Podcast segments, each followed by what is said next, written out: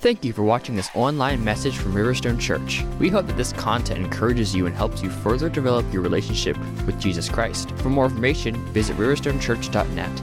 There you can learn more about us, view additional messages, submit your prayer needs, and even give online. Thank you for watching, and may the Lord richly bless you.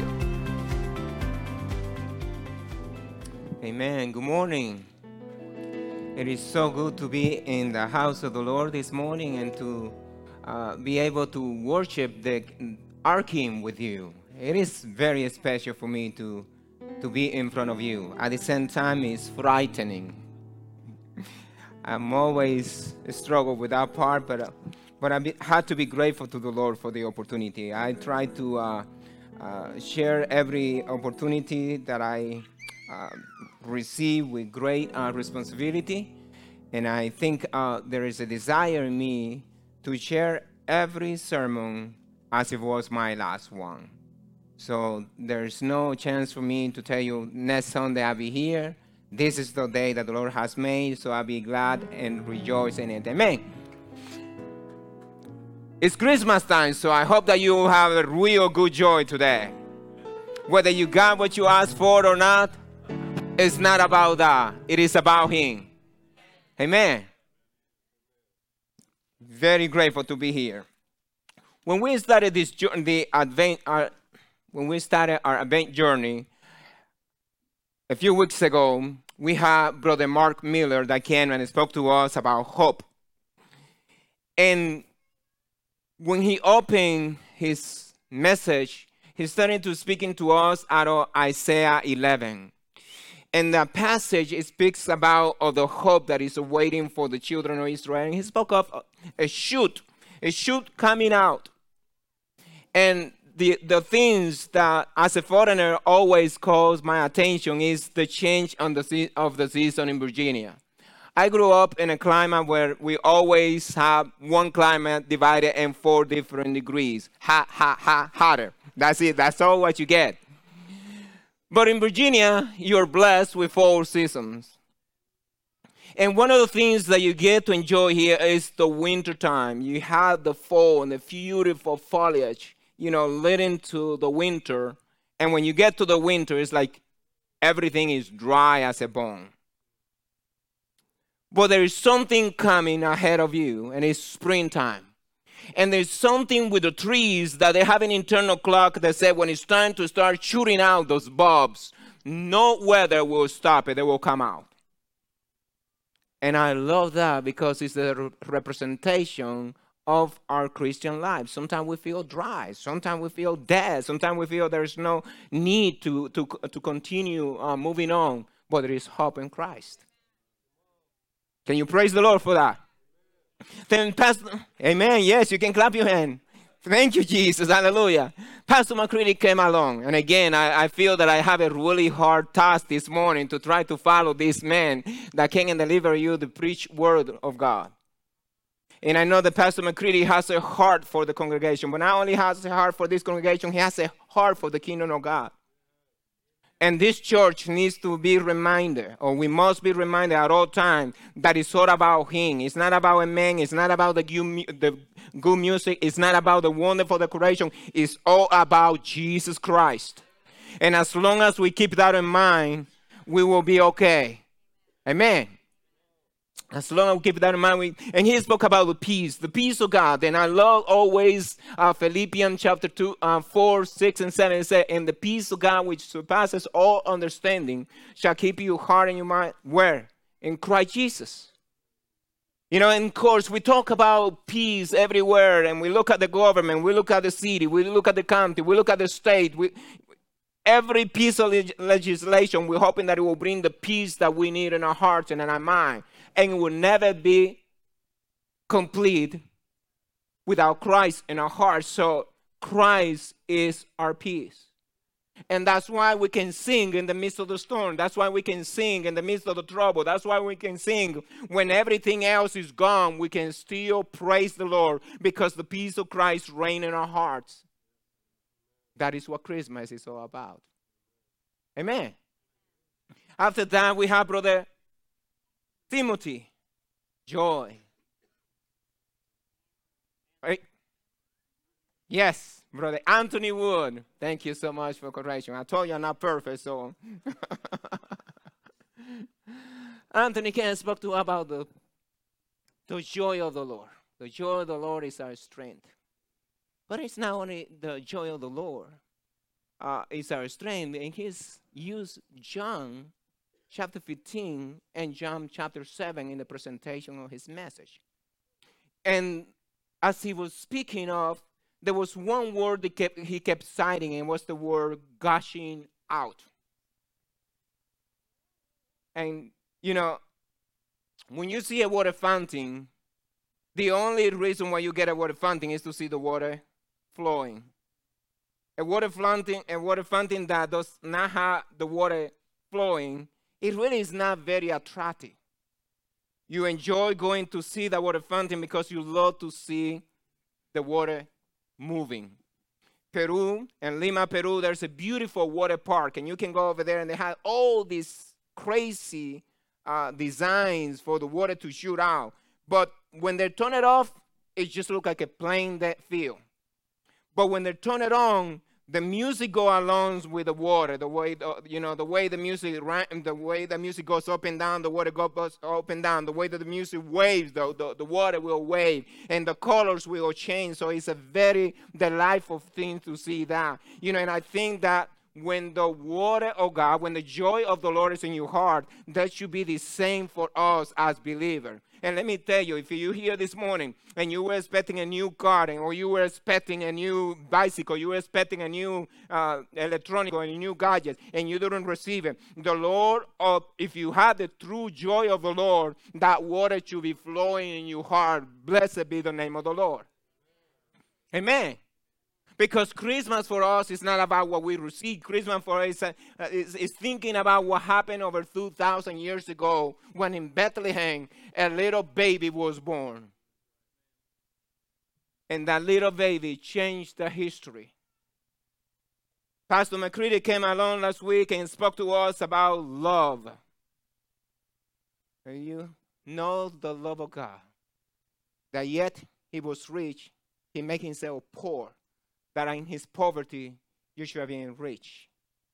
And when he speaks about the love of God, you know, it's that love that doesn't see any uh, defects in you, in you. It's a love that takes you just the way you are. It's a love that transcends our understanding what truly means to be accepted. But this love comes with responsibility, and that responsibility is that you must choose this, that love in order to avoid hell. I'm sorry about that. You do not like that, but, but you have to choose that love. And it's freely given to you. So we have a responsibility to respond to that love. Otherwise, there is consequences. I'm sorry, you're quiet. But God is love. And if you come to him, he will never reject you. You don't have to change yourself. You don't have to, to uh, you know, to, to dress up. You don't have to, to clean up your life. You won't be able to do that. Only Christ's love can do that for you. Just come to him the way you are. Amen. So when you think about this and, you, you, and all of this that, that, they, that we have tried to, to talk to you about and during this past month, it's just leading you to one thing, and it's all about Jesus. We'll stay there. I'm, I'm playing Jenga right now.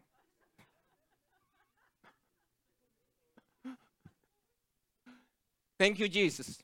Open your Bible with me to Matthew chapter two. Brother Jay Temple almost preached my sermon this morning, so I will forgive him for that.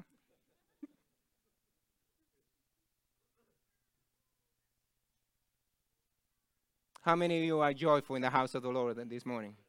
How many of you feel the love of Christ? How many of you have hope this morning? Amen. Thank you, Jesus. Matthew two, we will be reading from the N A S. one through twelve. Now after Jesus was born in Bethlehem of Judea, in the days of Herod, king Behold, Magi from the east arrive in Jerusalem, saying, Where is he who has been born King of the Jews? For we saw his star in the east and have come to worship him. When Herod the king heard this, he was troubled, and all Jerusalem with him. And gathering together all the chief priests and scribes of the, of the people, he inquired of them where the Messiah was to be born. They said to him, In Bethlehem of Judea, for this is what has been written by the prophet. And you, Bethlehem, land of Judah, are by no means least among the leaders of Judah. For from you will come forth a ruler who will shepherd my people Israel. Then Herod secretly called the ma- for the Magi and determined from them the exact time the star appeared. And he sent them to Bethlehem and said, Go and search carefully for the child. And when you have found him, report to me so that I too may come and worship him. After hearing the king, they went on their way, and behold, the star which they had seen in the east went ahead of them until it came to stop over the place where the child was to be found. When they saw the star, they rejoiced exceedingly with great joy. And after they came into the house, they saw the child with his mother Mary, and they fell down and worshipped him. Then they opened their treasures and presented to him gifts of gold, frankincense, and myrrh. And after having been warned by God in a dream not to return to Herod, the Magi left for the country, for their own country, by another way. Father, I thank you so much for your goodness. And I thank you for your grace. And I thank you for this beautiful day, oh God, that we can enjoy together as a family. So my prayer this morning, oh Lord, is that you, your presence, your love, your peace, your joy will become a real in our lives. To those who feel brokenhearted this morning, I pray that your joy will be made perfect, O Lord. To those who feel without hope this morning, I pray that they will understand that there is a hope in you, that there is a day of, of when everything will change. There's a hope when we will be with you forever. To those, oh God, who are struggling right now, trying to make decisions, oh God, in terms of their own family, help us to bring everything under your feet, understanding that you care for us. My desire, Lord, is not to present myself, but to present Jesus right now. And all the glory and all the honor and power be given to you. In Jesus' mighty name, amen. Amen.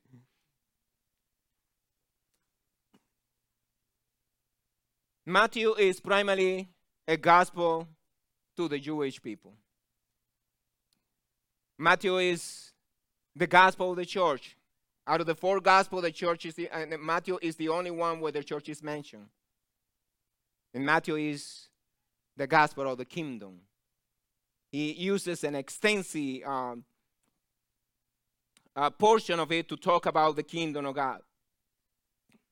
When you read Matthew, you will see that he will present Christ as the Messiah, the promised Messiah.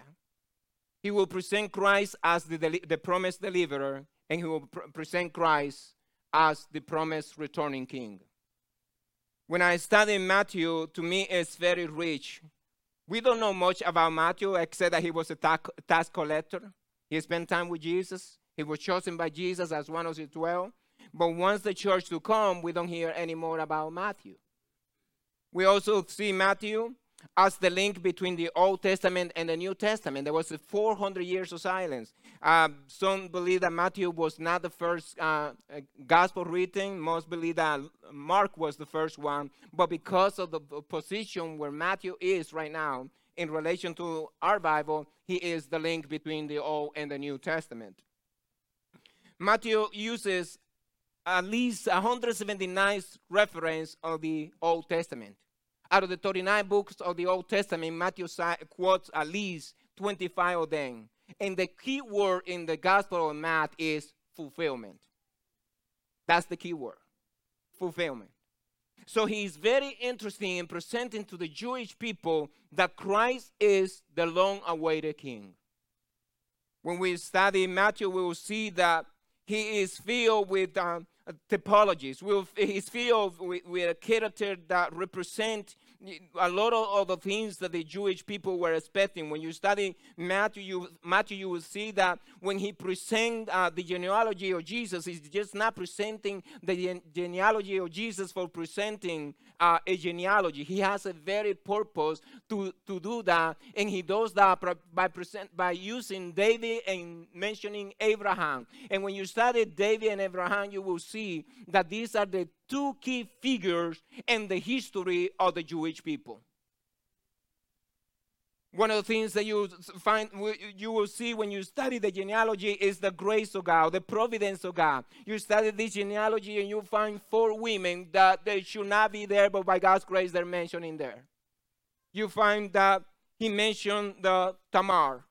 You will find that he mentioned Rahab. You will find that he mentioned Ruth, and you will find that he mentioned Bathsheba. But, uh, Tamar had a, a really bad lifestyle, yet God chose her by his grace. Rahab, we know that she was a harlot and a foreigner. Ruth was a Moabite, and according to the law, Moabites were except, expelled from the Jewish people. And then Bathsheba, we know that she fell in a great fall, evil sin with David. But yet through Solomon, God allowed her to be mentioning here. So God's grace. Amen. So God's grace is never too far for those who are willing to receive it. When we read Matthew, you will see that right in the beginning, he gives us a very sharp uh, introduction to a group of foreigners. Prior to this, we believe that the birth of Jesus was announced to the lowly shepherd in the field, and that also to Simeon and Anna, the prophetess. This is the first two encounter. You think that the birth of Jesus would have been like we would see uh, what happened in England when a child is to be born to the royal family over there. The media goes banana crazy. Every, every single country sends reporter over there to try to catch a glimpse. They don't even tell you whether it's a boy or a girl until the day that child is born. And then after that, it's just a fight to get a glimpse of that child. But with Jesus, that was not the case. Jesus came, and nobody took notice of him pretty much. When we study Matthew, Matthew tell you, tell you that there were Magi, people from the east. Brother Jay already tell you a little bit about this. There were not any dumb people. They were bright people, intelligent people, educated people. But they had one thing in common. Matthew tells us that after Jesus was born in Bethlehem in the days of King Herod, Magi from the east. Herod, we, Herod, we know that was named king of Jerusalem by Augustus Caesar. He was the first true king or emperor of the Roman Empire. And he did not have a really good reputation. He was ruthless. He had a desire for lust, had about eight to ten wives. He killed all his children to secure the throne. So the father, he heard that there was another king that was to be born, or that was born, created a lot of problems for him right away. He misunderstood that the kingdom of Jesus is not about earthly things. The kingdom of Jesus is about heavenly things. Are you there with me? You can praise the Lord. I don't charge you for that. Amen. This Magi in the east, they had the chance to ignore the star or to respond to the star. And as I think about this, how often does God show, you, show us something or reveal something to us, and we ignore to listen to his voice or to follow the sign? It breaks my heart to see people going into all directions, seeking for something that does not bring true joy, true peace, true hope. But yet they will not follow Christ. As I thought about the Magi, we will never truly understand the impact that this star had in their life. We, do, we will never know until we get to heaven what impact it had back home when they went back home. We will never understand what was the impact in her and their children and their children's children. We had to wait to get to heaven for that. Because there's one thing that I believe, that when they went back to home, they did not stay quiet. They told the story of what they had seen. As they studied the star, they understood the time. And when they saw the star, I love the fact that Matthew said, now that they saw a star, they said, we have seen his star. There was a, a specific star referring to the king of the Jews that was to be born. And they understood that. Jerusalem didn't understand that. The scribe, the Pharisee, the Sadducee, the people that understood the law didn't see it that way. But the Magi understood that. We do not know, we do not know what they talk about in the journey. We do not know how many of them, we do not know how many camels, we do not know how they, you know, they kept themselves warm or cold. But there's one thing that we know, and it is that they had a determination to go up to Jerusalem and find out about this new king. They had that desire. And I think that when you have the desire to know Christ, it truly doesn't matter what you had to go through in order to acquire that. And that's why Paul writes to the Philippians, and he tells them in Philippians chapter three, w- chapter three, what it truly means to try to, to get to know Christ. And he said this his, uh, with a passion. He said that his desire is to know Christ. Not what he said in verse seven. He said, but whatever was to me my profit, I now consider loss for the sake of Christ. What is more, I consider everything a loss compared to the surpassing greatness of knowing Christ, Jesus my Lord, for whose sake I have lost all things. I consider them rubbish, that I may gain Christ and, ha- and be found in him, not having a righteousness of my own that comes from the law, but that which is through faith in Christ, the righteousness that comes from God and is by faith. I want to know Christ and the power of his resurrection and the fellowship of his sharing in his suffering, becoming like him in his death. So Paul is saying right here, my desire to know Christ is so much more than just simply coming into his presence and looking at this figure and say, oh yeah, he, he's a nice looking guy. He's very bright. He's very, you know, uh, welcoming. That's not his His desire, his desire is to know him so much that even he is willing to um, give his own life for the sake of this knowledge. And I, and you know, and and, and I, I believe that we have to realize that. What is the price that we are willing to pay in order to know Christ? Every year, our church offers you the opportunity to read the Bible through a whole year. Every year we have, uh, I believe, godly sermons that are preached behind this podium. Every year we believe that there's sermon preached over here with the intention to make you move on from point A to point B, and in order to help you to grow in your walk with the Lord Jesus Christ. Every year we preach sermon over here with the intention to, to teach you and to help you that you must stay away from sinful acts, so that in order for you to experience Christ. Every year we have sermon being preached over here with the idea that you can understand what is God's purpose for your life. So, but are you willing to pay the price? Are you willing to pay the price? And it's not about Pastor McCready's preaching. It's not about Brother Jay preaching or anyone else. It's all about Christ Jesus. Amen. So the Magi went on their way and they went to Jerusalem and they asked, where is the king? They had no doubt whether he was the true, true, the truly king. You know, it's one thing if they went to Jerusalem and said, hey, we saw a star up in the east, and we want to know if he is truly the king of the Jews. That's not the question. They said, we saw his star, and we're here to worship the king.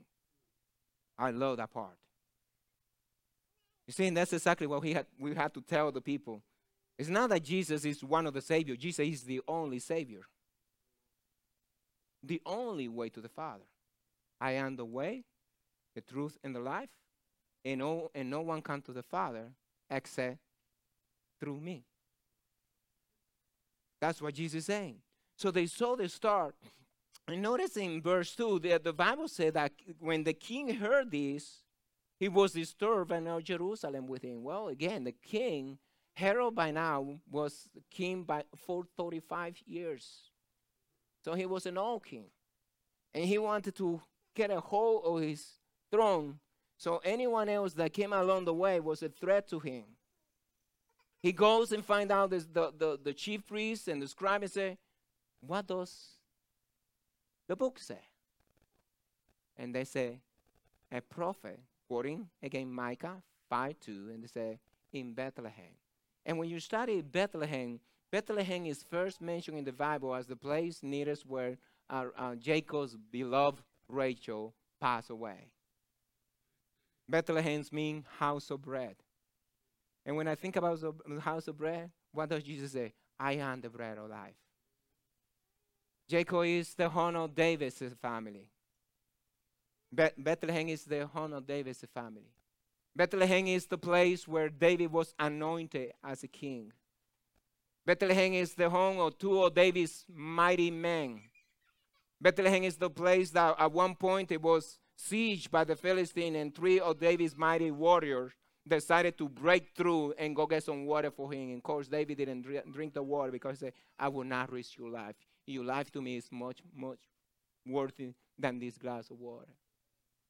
So then even though Bethlehem is diminished a little bit in the time of Jesus, or quite a bit in the time of Jesus, Bethlehem still plays a very important uh, role in the history of the Bible, because this is the place that our Lord chose for his birthday. Bethlehem, the house of bread. He called the people and they tell him exactly the place. And notice, and, and notice here that the, the, this, the place where he is born is not the, the greatest place. It's not the very uh, proud Jerusalem. It's not the crowded city. It's not the, you know, the beautiful mansion. It's a place where nobody pretty much took notice of it. But that's the beauty of God. That is the beauty of God, that in his grace, he can make something big, even though when we think that is insignificant. That is the beauty of the Lord. You study this and you will see that the king called the Magi secretly. He was uh, clever enough not to call them in front of the the scribes and the chief priests of the law. He called them apart, and he said, what is this place? And he inquired them, he told them, go and search carefully. Uh, what it means is detail oriented. Don't just go to Bethlehem. Go th- there with the intention to uh, specifically find the child. And when you find the child, come back to me and tell me exactly where he is. We know that at this time, it's been appro- prob- uh, approximately two years since the birth of your child. So Jesus is no longer in the manger. Jesus now, right now, is in a house with his mom. And that's another thing that you will see when you read Matthew. When when you read Matthew, you will think, you will see that Matthew always mentioned the child first before the mother, because he has the intention to present Jesus as the promised Messiah. That's the idea behind that. We know that Jesus came to his own, but his own receiving not. It was rejected by them. We see that Jesus was despised and rejected. He was a man of sorrow, acquainted with grief, like one from whom men hide their faces. He was despised and esteemed him not, according to Isaiah fifty-three three. Luke nineteen fourteen said, but his citizens hated him and sent a message after him saying, we will not have this man to reign over us. Therefore, when you study the Magi, only eternity will tell you how God prospered and blessed them.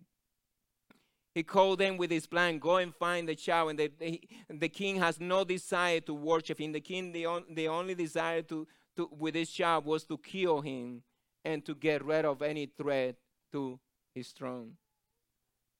The Bible said that after they had heard the king, they went on their way. And when they had seen the star, and to me it's always fascinating that, you know, you, the star is always guiding them. You know, and those that seek the will of the Lord will always be guided by his light. And of course, with you do not need a physical light. You only need his word to guide you every step of the way. Amen? They were guided by the star. And, I, and, and to me, I always, you know, uh, speculate, what was the conversation? Did they ask, how much more do we have to go? How much more do we have to wait? When will the star stop? And where? What will the place be? What will the child look like?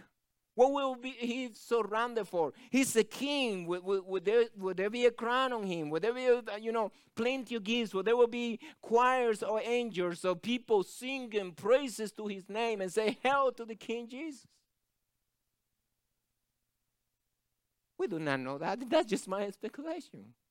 But as a human being, I'm pretty sure that could have been possible.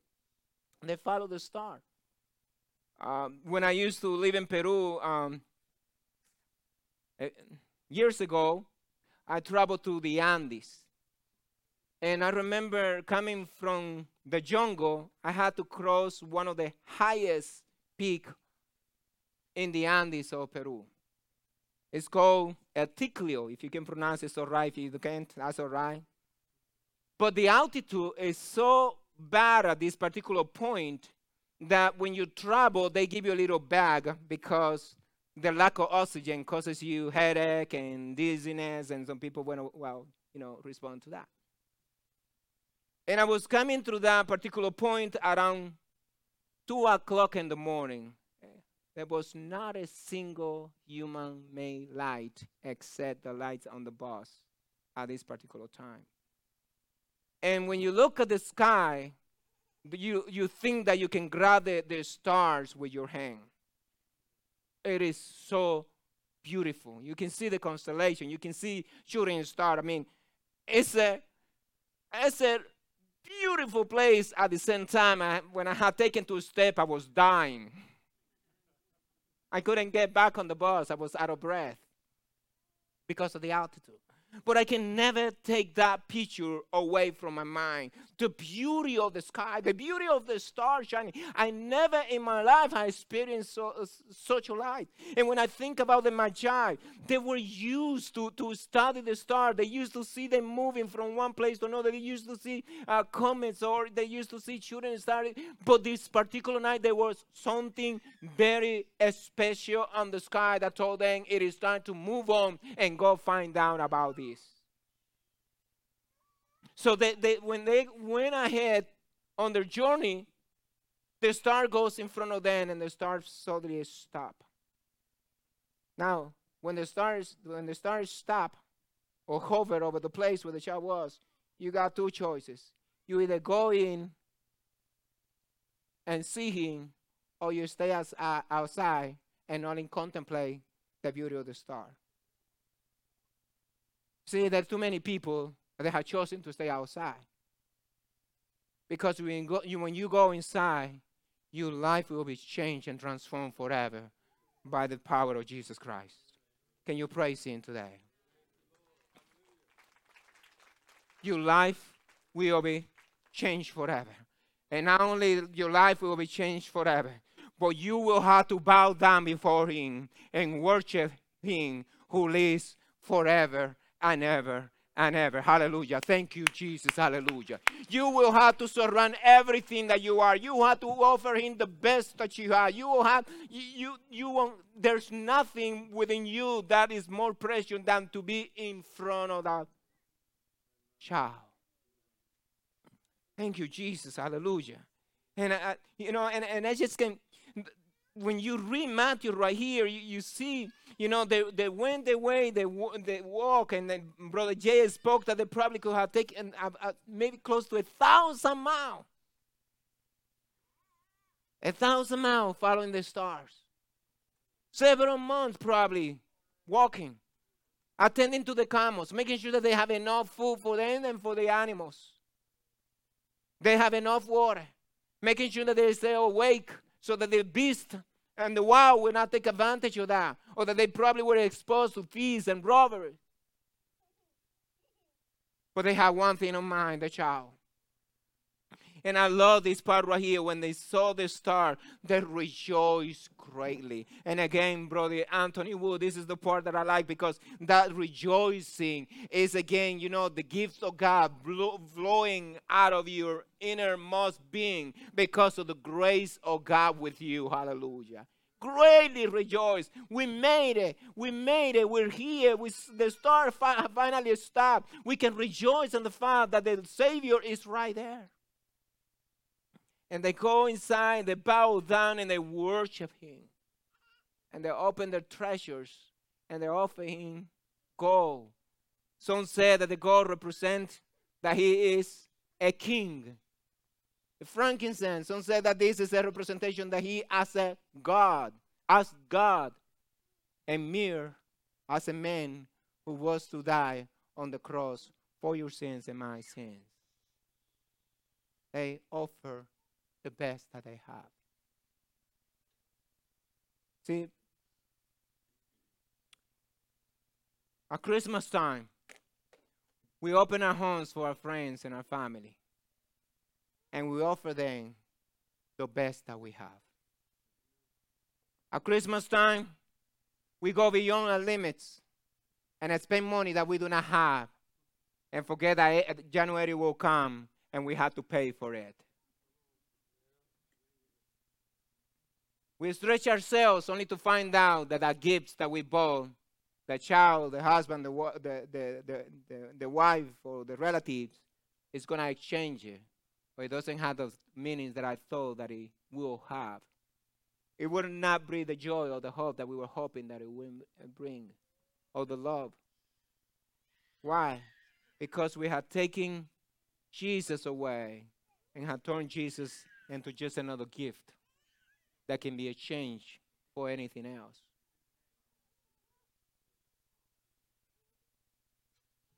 You must give him the best that you have. And the best that you have is not your money. It is your heart. It is your life. Amen. And let me tell you one thing. Once you meet Jesus, you never go back by the same way. You always go back by another way. What does that, what does that mean? Your life will be transformed forever.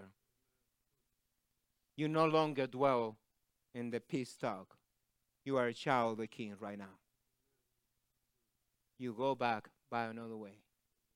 Therefore, if anyone, if anyone is in Christ, he is a new creature. The old things have passed away, and all things are new. Remember, Christmas is all about Christ.